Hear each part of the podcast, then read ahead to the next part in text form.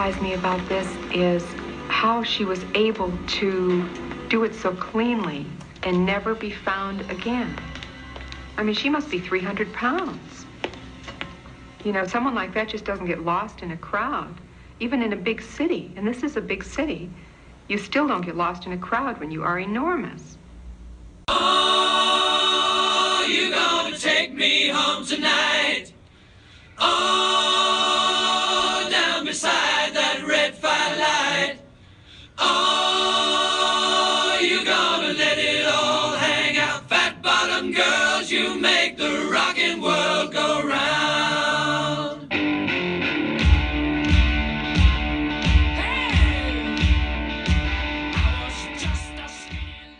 Welcome, everybody, to the first ever Bad Route podcast. I'm your host, Sean Brett, and I'm here to take you through the fantastic, wonderful crime solving show hosted by Robert Stack, Unsolved Mysteries.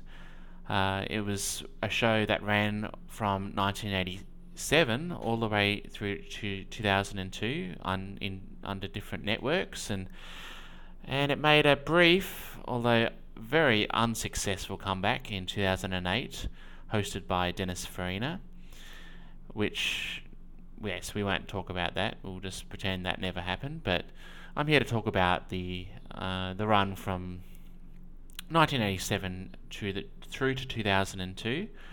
So, so who am I and what I like about this show? Well, um, I've I've loved this show for such a long time. Um, I remember watching it as a kid in Australia with my dad. Um, I used to watch it late at night when it was on, and uh, I think it first came to our shores. Um, it was a bit late, uh, quite a bit later than what the US audience got.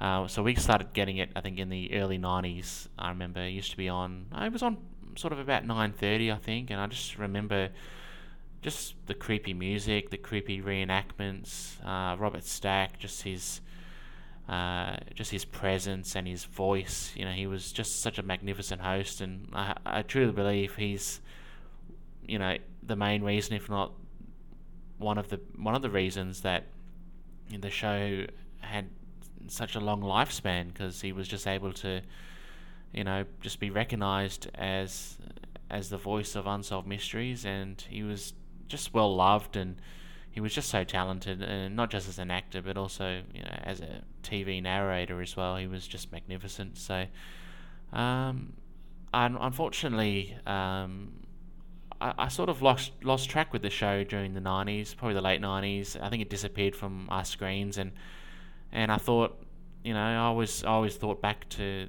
the that amazing show, and I thought, oh, I hope one day maybe I'll get some tapes of it or on DVD, and um, and it took really until 2008 when I was looking at some other show on YouTube, and I just came across a little screenshot of um, Unsolved Mysteries, and I said, oh wow, I remember that show, that was fantastic.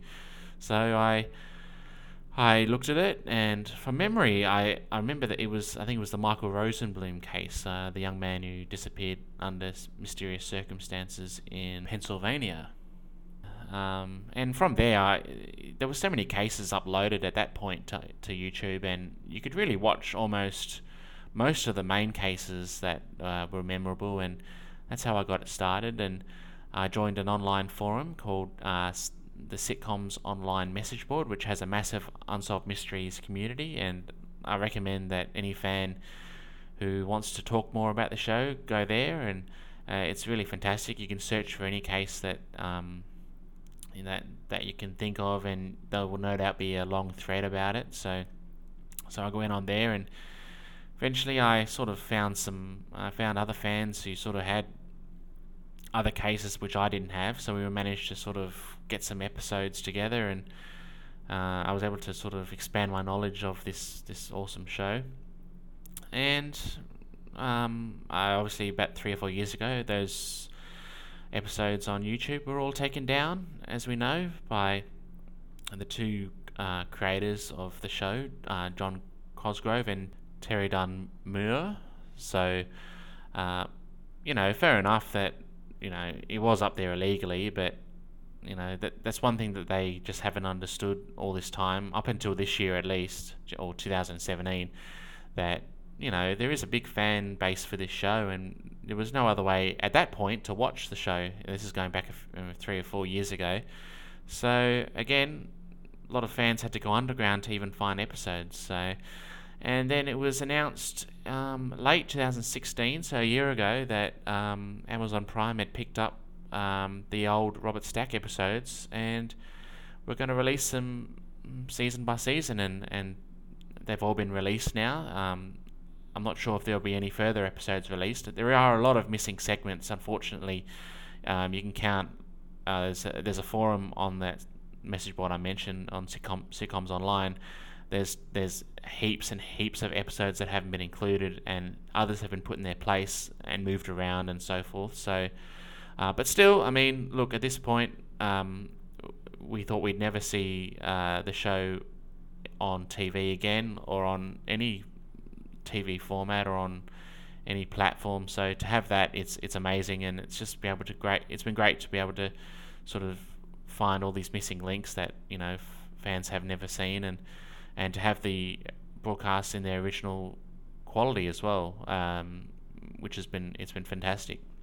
So thinking of a name for the for the podcast, um, I actually had I've been throwing around having uh, doing a podcast for a while. I mean, I I like to think I have a great knowledge of the show and its history, and I think I've seen most of the, at least the main segments of the show, hundreds of times over the years, and I've um, bored my family and my friends to tears about how great this show is and all these different cases, and you know they've all said, "Oh, why don't you just start a podcast or something and talk to fans about it?" And I said, "Well, that sounds like a good idea, so I will."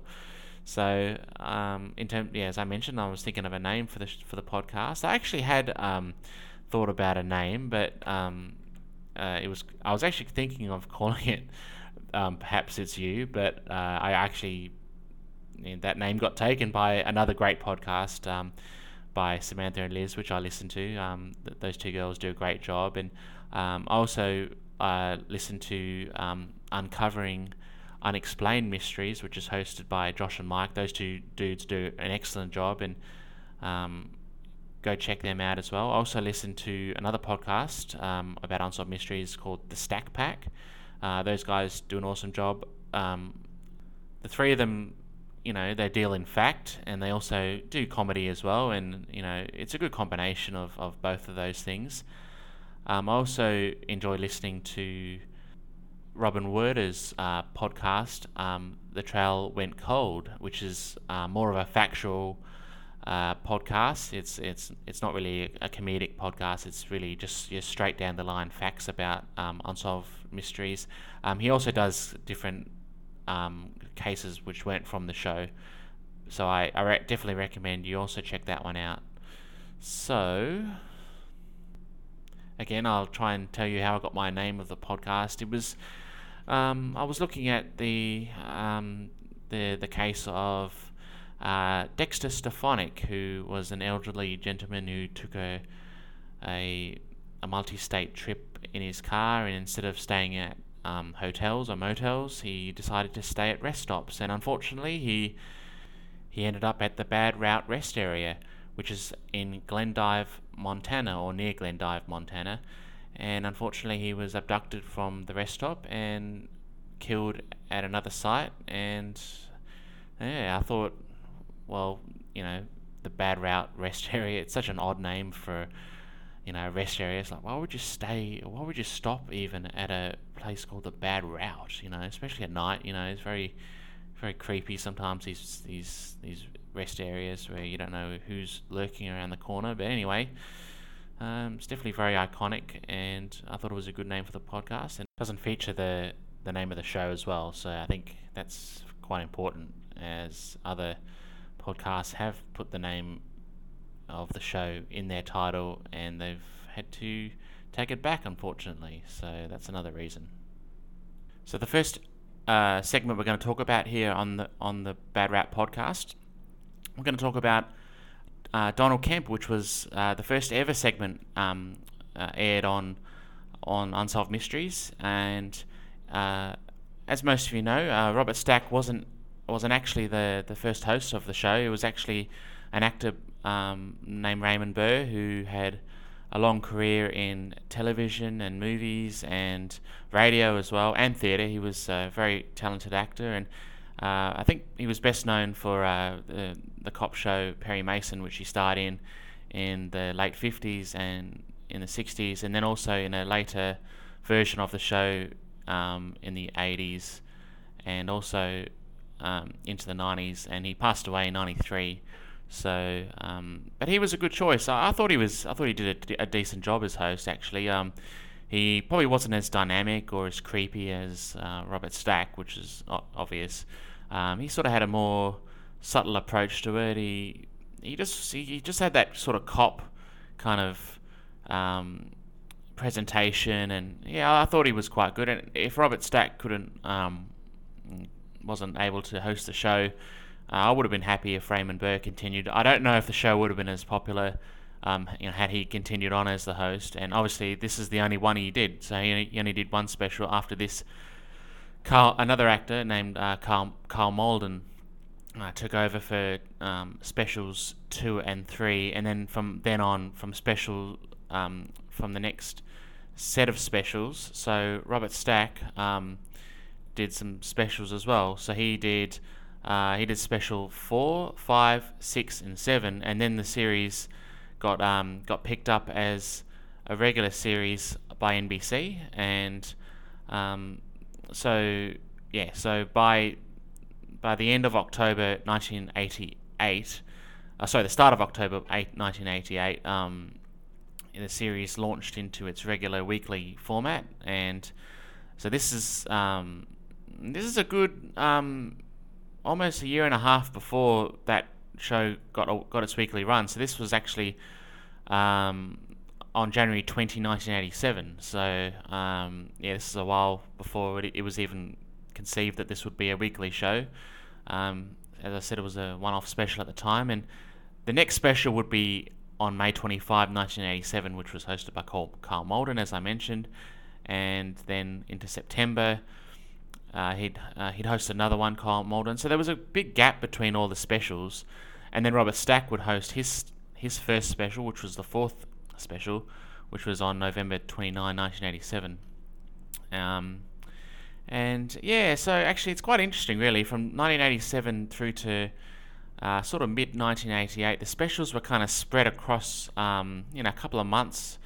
Um, you know, but um, I see here that um, yeah, the, the sixth and seventh special were um, they were uh, about 12 days apart. So I think at that point, then it was said, oh, this show's doing quite well, so we're actually making it into a series later in the year, which is what they did. So, so the first case I'm going to talk about, as I mentioned, is Donald Kemp. So it's um it's a fairly interesting mystery. I wouldn't say it's the most exciting mystery. Um, it's yeah, it's a it was a good start. It was a good case, but it wasn't as controversial or you know perhaps as memorable even as um as the other later cases, but it got off to, uh, it got the show off to, uh, you know, kind of a, a, creepy sort of start. So uh, there are actually four, four mysteries on this episode of the first special. So of course you had this one with Don Kemp, and after you had a very, uh, very interesting case, which I might talk about in another in the next podcast or later down, down the line, uh, the death of Roger Wheeler Senior which was like a mob hit, and it involved a few different parties. So that was um, that was an excellent case. Um, actually, all the cases on this were good. Um, another one, uh, the next one after that was um, you had Pat Meerbach, who was um, find trying to find her uh, the identity of her father and um, trying to prove the identity of her father, I suppose, and her family's legacy. Um, and it turns out that it's it's almost confirmed. I don't know. I don't think it was ever confirmed as such, but I think all points uh, led to the fact that she was actually a illegitimate daughter of um, of John Dodge, which who of course was the along with his brother Horace was the founder of Dodge Brothers, which is of course one of the the top um, car makers in the world, and uh, that was a very good case. And I will talk about that in the, in the next couple of podcasts. I think that was a really fast, fascinating case. And um, yeah, and the last episode on this special was um, it was like a bank robbery. Um, Terry Lee Conner and Joseph Joseph Doherty. Um, so that was another good case. So this ep- this this special was fantastic. I really, I, to me, this is actually one of my favorite episodes of the whole series. It, it just really got the show off to a fantastic start. So let's get into Donald Kemp. On November 16, 1982, a Chevy Blazer was found abandoned in the desolate Wyoming prairie. Its doors were open, the engine was running, and clo- clothes were strewn all over the highway. Its 35 year old owner, Donald Kemp, was nowhere in sight. Four years later, and just a few miles from where his car was abandoned, Don's body was found. Signs pointed to Don perishing in a blizzard three days after he disappeared. However, Don's family raised suspicions on that assumption. Mary Kemp, Don's mother, is convinced that her son was murdered and challenged the sheriff's finding that he died in a blizzard, with evidence to support her claims. Donald Kemp was a promising young advertising executive in New York City until he was severely disabled in a traffic accident. It took him three years to recover and he lost all interest in returning to Madison Avenue. His sister Kathy Doe m- mentioned that Don lost interest in his materialistic lifestyle and wanted a simpler way of life. In September 1982, Don sold everything he owned, bought a Chevy Blazer, and began his long drive west. His destination was Jackson Hole, Wyoming, where he intended to write a book about Abraham Lincoln's assassination. The day before he disappeared, he was seen in a Western museum in Cheyenne. He wandered through the exhibit for two hours, speaking to no one, and he also left behind his attache case, which contained some important personal items, including traveller's checks, diaries, and his driving glasses. Shortly after, Don called asking the museum had he left his attache case behind, and after being informed he did, he said he would be in to retrieve it. Oddly, he never came in to pick up his case. The following day, two highway patrolmen found Don's abandoned blazer. It had been there since 7:30 that morning. In the patchy snow, a single set of footprints led from the vehicle into the empty prairie. The patrolman questioned why anyone would abandon their vehicle and walk into the prairie. Don's mother is convinced that he was abducted, whilst the sheriff says he walked off due to being mentally disturbed and perhaps wanting to walk out on his life. A plane searching for Don as a missing person recovered no sight of him. Later that day, a ground search recovered some of Don's personal effects a mile away from the highway near where the single set of tracks began. Mary Kemp believed that they were put there by someone else other than Don. Day two of the search led the trackers to a barn six miles from the highway.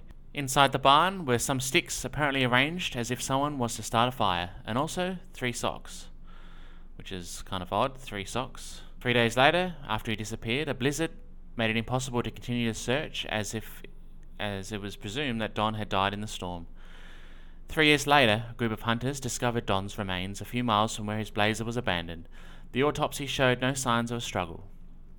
The sheriff does believe Don attempted to make it back to his vehicle after hiding from searchers the previous two days during the search, but he was unable to make it back before the blizzard ultimately took his life.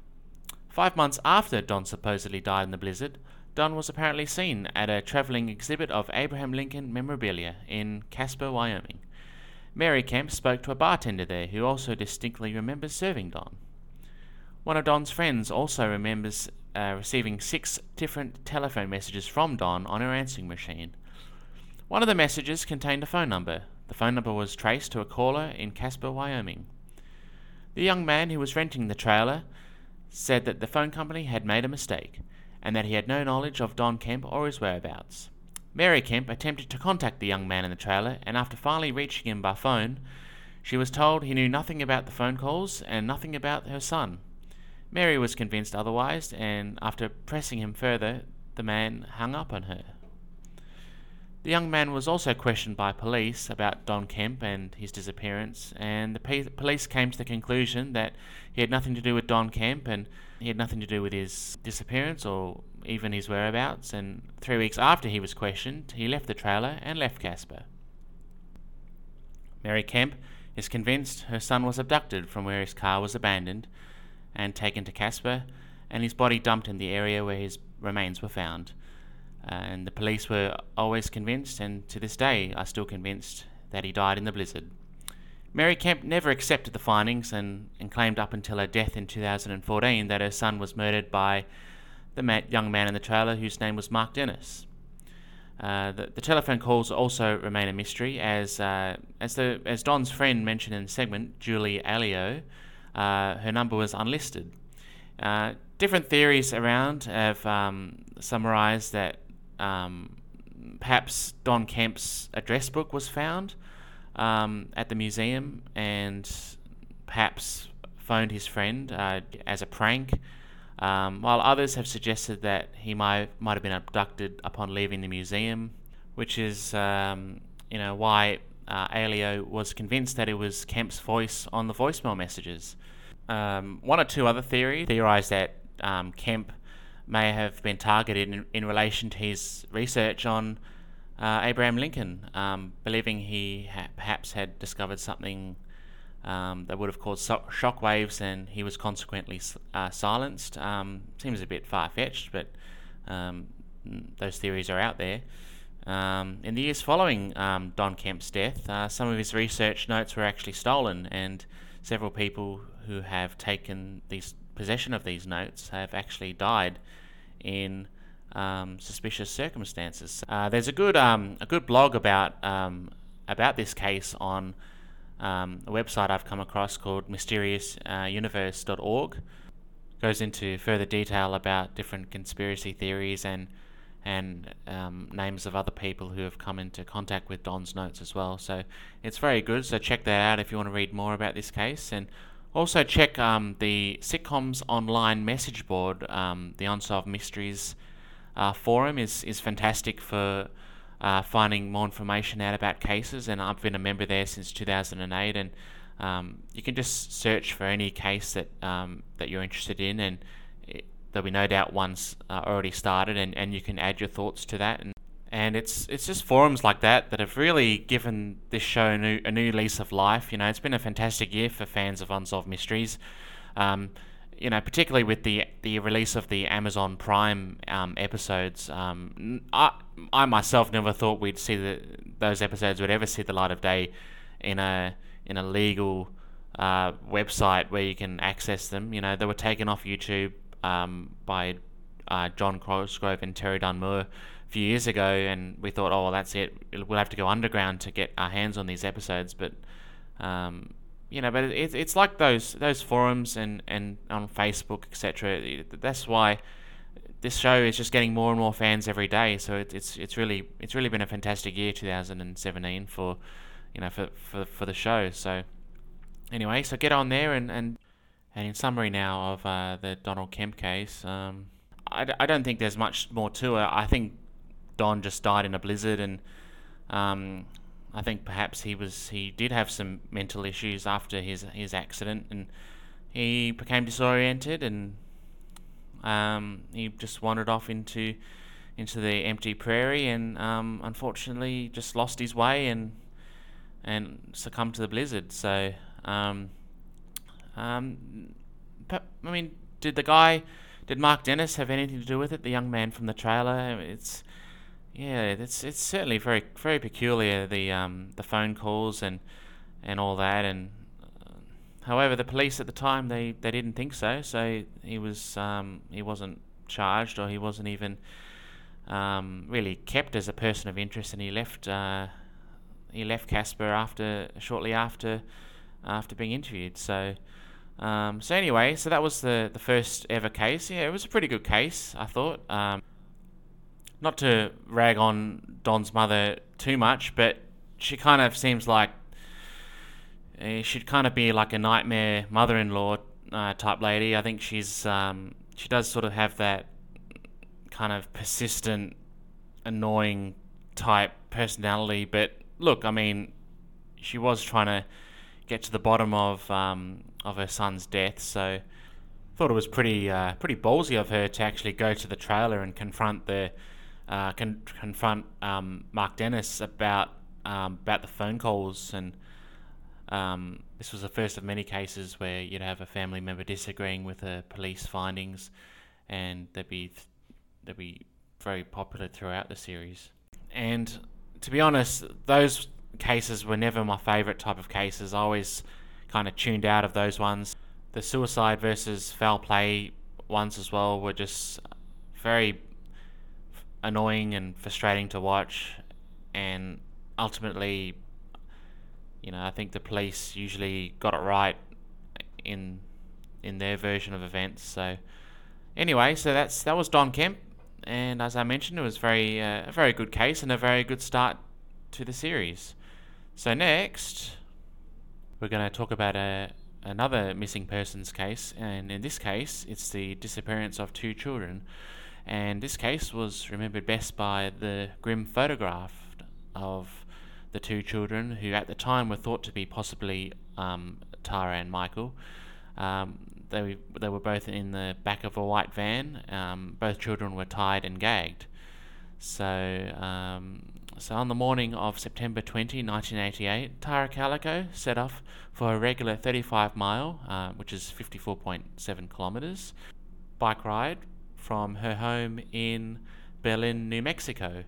Uh, that's quite a long bike ride. Um, apparently, it's a re- her regular route. Um, so yeah, that would take a, a long time. She must be a real um, you know, passionate bike rider and not a, not afraid to go long distances. So I know I um I like to ride um, bicycles myself, and uh, I don't think I've uh, I've ever ridden f- uh, 54 kilometers in in one ride. But anyway, um, her mother Pat said it was just a normal routine ride, and her stepfather John mentioned that uh, there were many witnesses who saw her ride that day, and that he had hoped that they could help locate Tara. Eyewitnesses had stated that they had seen Tara riding her bicycle down Highway 47 outside Belen on the day she disappeared. They also stated she was being followed by a 1954 light coloured Ford pickup truck with a camper attached. Five months earlier, on April 21st, 1988, nine year old Michael Henley Jr. had gone on a camping trip with his father and a family friend in the Zuni Mountains of New Mexico, 75 miles, 120.7 kilometres from Tara Calico's home. The three were at the campsite less than 20 minutes when Michael disappeared. Michael's family, along with the police and National Guard, conducted a month long search. However, no trace of Michael was found. Now, on June 15, 1989, and more than uh, 1,200 miles from where Tara and Michael had disappeared, a woman in Port St. Joe, Florida, took a, rot- a routine trip to her local convenience store. Upon entering the store, she happened to notice a white van parked in the space next to her car. When the woman left the store, she noticed a Polaroid photograph face down in the empty parking spot where her van where the van had been. The photo contained a young girl and a boy tied up with their mouths sealed with duct tape, and it appeared to be taken inside a white van.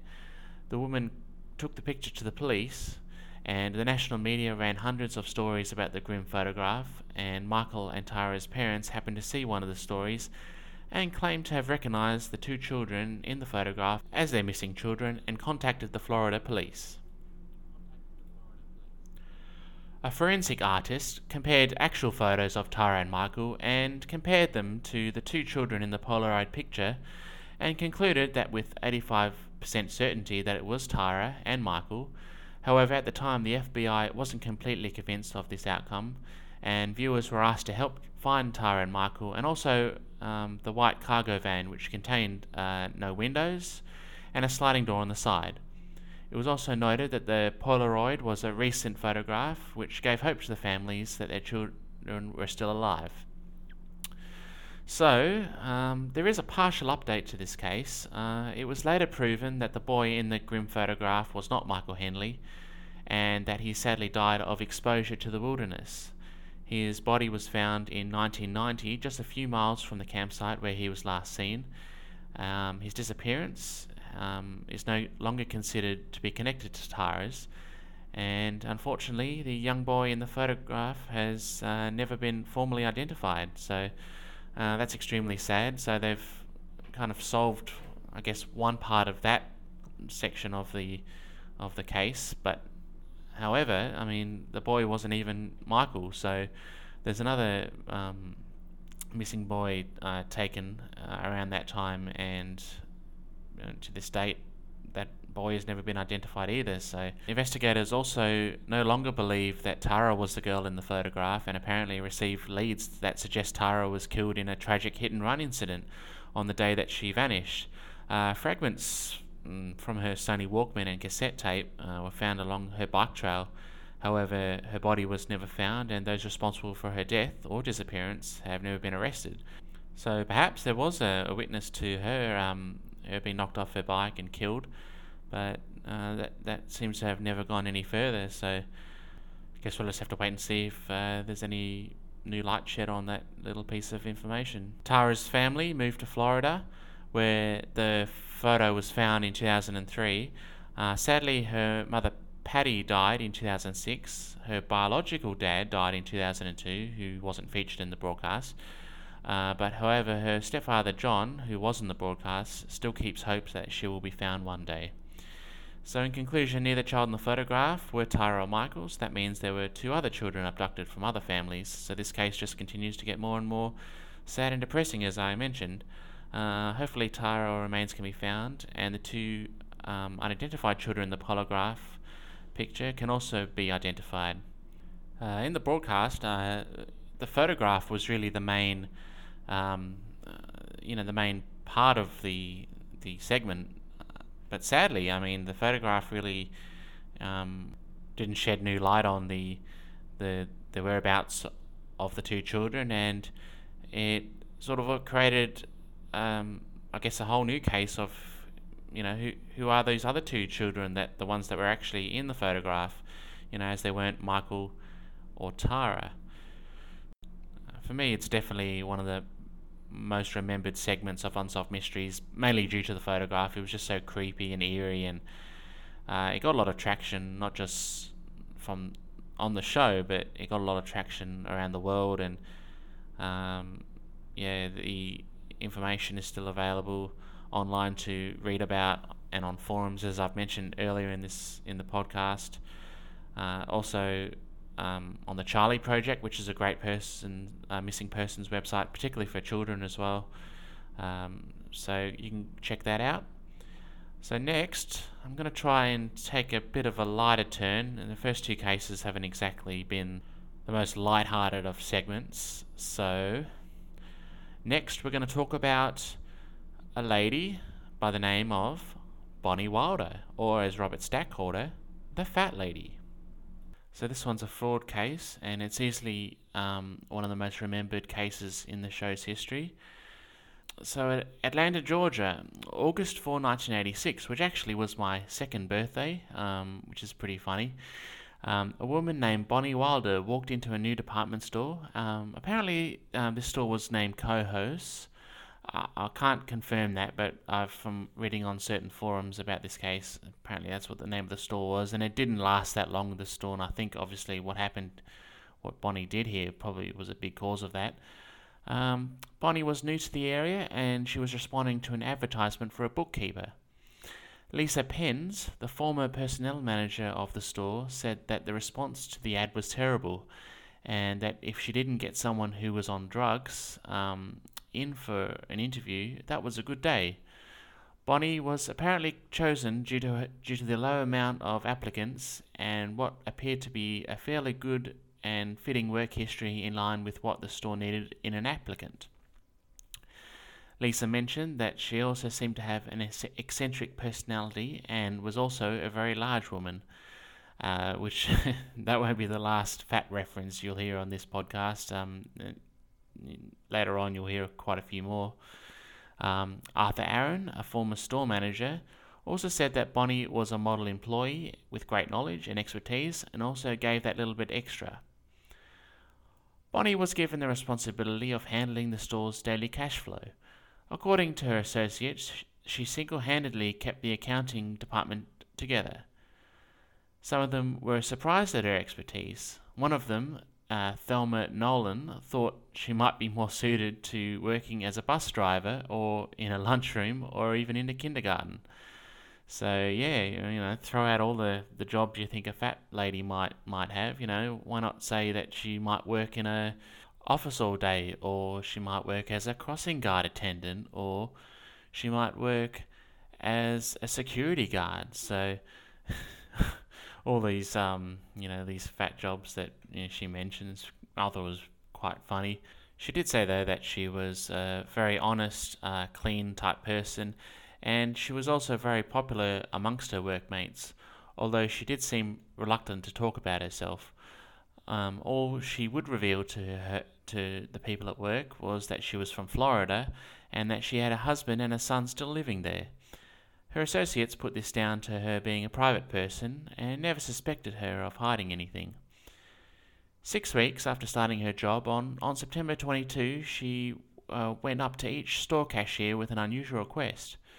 She wanted all the cash from the register to be put into brown paper bags and taken up to her in the office. She said she was a little bit behind and she could use the help. She personally guaranteed that all the machines would be refilled by the morning. No one had any concerns about these requests. The cashiers were all new to the system and all looked up to Bonnie as someone who they respected and was part of the management team. At approximately 9:30, just before staff were leaving for the evening, Bonnie noted to the guard and to the staff that she had forgotten her bag. Whilst her co workers waited for her, Bonnie returned to the vault where she kept the cashier's money. She began to over- fill her oversized handbag with the cash, and a few weeks prior, uh, Bonnie apparently was instrumental in overturning a store regulation which required security checks of employees' bags at the end of the day. She argued that it would be detrimental to the staff's morale, and the management agreed, which is completely ridiculous. I mean, you know, to be so, um, you know, ignorant and you know just stupid to have such a, a thing in place and to and to just overturn it like that. I mean, this is going back um, 30 years ago, so I guess maybe people were a bit more trustworthy back back in the day, or they just thought that you know no one would, would be able to pull off a scheme like this. So um, anyway, um, all of the employees left as normal. One employee noticed Bonnie uh, getting into a taxi. The next morning, the day shift off cashiers checked their registers. They all came up empty, as did the store's vault. $20,000 in untraceable cash was missing, and so was Bonnie Wilder. An investigator named Vicky Bosmer um, was called in to help track down Bonnie Wilder. Vicky began with Bonnie's original job application. The information about the school she attended showed that she ha- um, they had been torn down or changed as far as names go. Um, the employment-wise, she chose businesses that were bankrupt and branches of the federal government without enough proof to show she actually worked for the federal government. A lot of information was put on there, but nothing that could be truly verified. So this information coming to light, um, it kind of, it was uh, sort of good investigating by Vicky, and um, so this led to the fact um, that uh, that cost Lisa Pence, uh, the former personnel manager, it cost her her job uh, uh, due to the lack of background checks. So uh, I think that's fair enough. I mean, you know, I think she, she did mention that um, she had trouble with applicants and even getting in applicants, and ones who were on drugs came through her door. But she obviously seemed desperate to get someone to um, to fill this position, and she obviously didn't do her, her due di- diligence. So, um, so I guess that's why she lost her job, and it also probably explains why she seemed to act um, quite hostile, particularly at the end of the segment um, towards Bonnie, um, and we'll get to that at the end. Um, Bonnie did make one key mistake amongst all this. She did let herself get photographed amongst her co workers in the lunchroom. This photograph was widely circulated, and police traced Bonnie Wilder to an address in the Midwest. However, the woman living at the address, despite having the same name and hair color, didn't match Bonnie's um, weight description, and that was by a long way, and she couldn't have possibly dropped so much weight in a week's time. This information um, the fake Bonnie used was actually this other Bonnie's real work life history and also certain uh, physical details about her, apart from the weight, obviously. Um, further investigation showed that five other store robberies was also engineered by a woman fitting Bonnie's description. In each case, uh, a different alias was used. She ran similar scams in Florida, Louisiana, and Tennessee. Her estimated take in the in the um, in the ten robberies uh, across those states was between three hundred and fifty thousand dollars and four hundred thousand dollars. Bonnie also took more than cash. She also stole personnel files, including her old store manager's file belonging to Lisa Penn's in Atlanta. Uh, at the end of the segment, Lisa questioned how someone who weighed 300 pounds could get away with something like this so cleanly in a big city. You don't get lost in a cl- in a crowd when you are enormous, is what she said. And I've got to say that was one of the funniest things I've ever seen on this show. And it's uh, you know normally the show is so dark and creepy and mysterious, but um you know this episode or this segment was just one of the ones where a lot of these things just popped up, and you know it's good to have a, a laugh when you're watching a show that's uh, quite serious. So, um, so this case, according to various sources, is partially resolved. So I'm kind of referring to the UM Wiki and a few other sources here. Um, Bonnie has since been captured and posit- positively identified as Dora Mae Peterman. In 2003, she was found guilty of stealing Lisa Penn's personnel file and sent to prison. So this um, this actually happened in 1986, but wasn't featured on Unsolved Mysteries until 1989, and uh, she was only convicted of Lisa of um, stealing uh, Lisa Penn's personnel file all the way in 2003. So it took a long time for her to be even just convicted of that um, of of that crime. Um, so the other other charges, such as the embezzlement, um, have not been prepared against Peterman, and I, I think perhaps the statute of uh, limitations expired. I know it took a long time to even identify her. So I mean, for a long time she was just known as Bonnie Wild, and they even knew that wasn't her real name. So um, you know, given all that time passed, I guess they could only convict her of of uh, fraud. Um, according to a certain social media um, site, she's still alive and she now resides in Columbus, Ohio, and apparently herself was a partial victim of a fraud scheme um, involving an aged care agency which ran afoul of the state. So poor Bonnie, you know, she wanted her cake and she wanted to eat it too, and it didn't quite work out for her in the end. But um, whatever happened to the money, I guess we don't know, and I don't know if we, we ever will know. So, um, yeah, very memorable case, and um, yeah, it was good to go back and go through it again. So, I hope you enjoyed that. Thanks so much for listening to the first Bad Route podcast. It's been it's been just awesome um, talking about these cases and digging a little deeper into them, and it's interesting to see how much further some have come along. And I know, sadly, as well, many cases are still at a dead end. Uh, as they were back when they originally aired. But I think that's what fans love about um, about this show is um, just people airing opinions and having theories about all the cases and seeing if these cases do come to a, resolution one day. Um, I don't have a set schedule for this podcast. Um, I do hope to do another one um, soon in the next few weeks or a month. Um, and yeah, I'll try and keep you posted on my Instagram page. And um, hopefully for the next one, I'll have a number, another member joining me as well, talking about these awesome cases.